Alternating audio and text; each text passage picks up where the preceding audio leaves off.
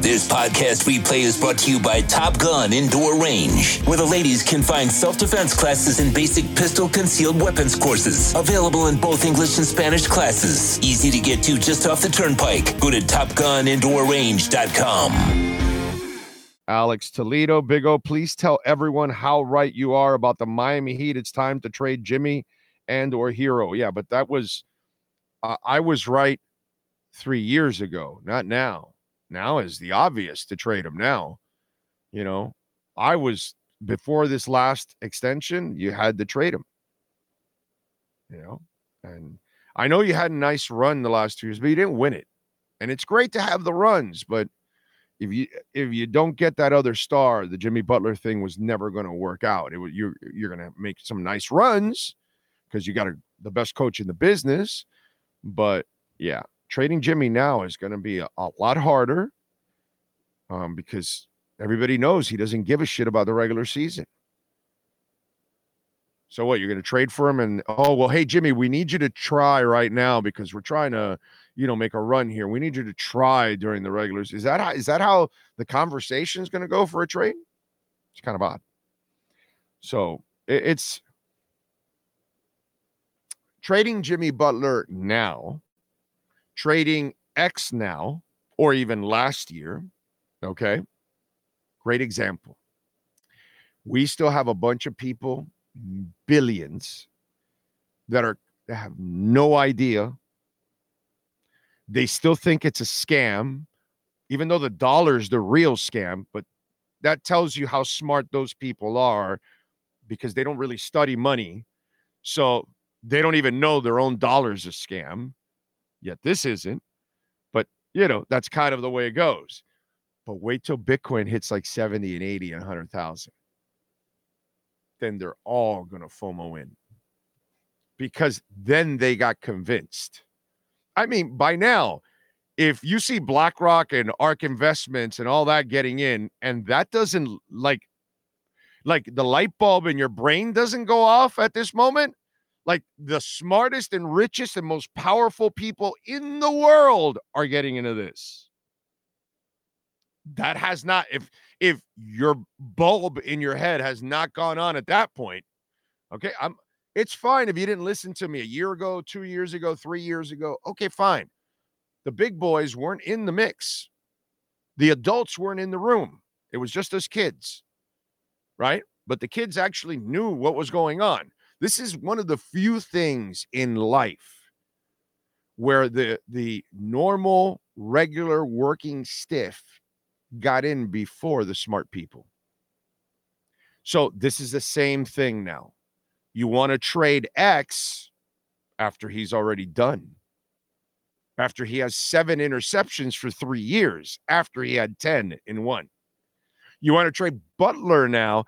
Now that you've thoroughly worn out his body, he can't hold up for a whole year. He can't, he refuses to play in the regular season. So now you want to trade him. Okay, well, it's a little late now to FOMO in on the trade. This is why, what's one of our favorite words on the show? You must compartmentalize your feelings. Oh, man, I love what X did. He had 10 interceptions, but now's the time to get off the gravy train. It's hard to say that. Most of you didn't have the balls. You know why? You have this shit in your head that you think he was going to have 10 interceptions every year now. Now he has 7 in 3 years. And you look at him, he gets burned. It's just not the guy anymore. He's not a shutdown corner. He's not the guy that you're desperately missing next year because he's not himself anymore. So you're not desperately missing him next year. In fact, you're better off without him because he's severely overpaid. But you should have traded him when he had value, fresh off 10 interceptions. And that way you sucker somebody else to think that 9 or 8 or 7 are coming next year when it never happens. And it'll never happen again. And the same thing with Jimmy Butler. Now you've had many playoff runs, deep runs, which has put more wear and tear on his body. And everybody knows he doesn't try. So trading him now, and he has an attitude that is near impossible for most coaches to handle. near impossible for most organizations to handle. And by the way, can I also add a caveat? Joel Embiid just got injured last night. I don't know how serious. Have you found out yet, Sean? Have you seen anything on how serious the Joel Embiid injury is? If he's done for the year, I actually feel that's your only option for Jimmy Butler. I don't think there's another team that has what it takes to step forward and trade for Jimmy Butler. Plus, let me also add this caveat. 3 years ago or 2 years ago, you would have gotten a lot more for Jimmy. Now, you've got to take on an enormous salary for the next couple of years for a player that doesn't play in the regular season and doesn't help you gain in the standings in the regular season. And so he's also got an attitude, right, with it. If you can't take all of that, then, or if you have to take all of that, you're going to give less. But 2 or 3 years ago, you didn't have nearly as much exposed. His body wasn't nearly as worn out. You haven't sold it already year after year that he doesn't give a shit about the regular season. A couple of years ago, you could have gotten by with that. Now you have thoroughly sold it the last couple of years that he refuses to play in the regular season. It becomes that much harder. So FOMO in on the trade for Jimmy. FOMO in last year, this year. You can't do it anymore because they're going to release him on the trade for X. You know, it's super easy. It's super lazy. Okay?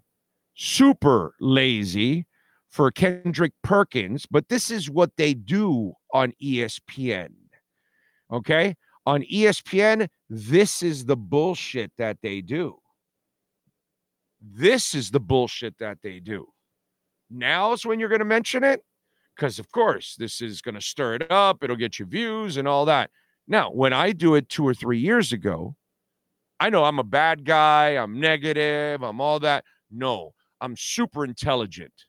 I'm very smart at that point. Smarter than even the Miami Heat on that one. How do you like them apples? Smarter than Kendrick Perkins. You're not going to get much for Jimmy Butler anymore because the burden to trade him is a lot. So you're almost probably better off just keeping him for the last two seasons. Do not extend and just play it out, you know, unless somebody can actually offer you that they become desperate. But I don't believe there's a lot on the table for Jimmy Butler at this point. When I wanted to trade him, that's when you would have gotten something. When I wanted to trade X, that's when you would have gotten something. So it's not so much that I was right about both of those situations. And I took a lot of heat at that moment for that stuff. Because, of course, it's, you know, it's kind of negative at that point to say it when really I'm not trying to be negative. I'm actually being very pro-Dolphins and pro-Heat at that moment. You don't fan out there. Some of you don't realize it because most of you disagreed with me. Very few of you agreed with me to make those trades. So, you know, this is what we got to live with now.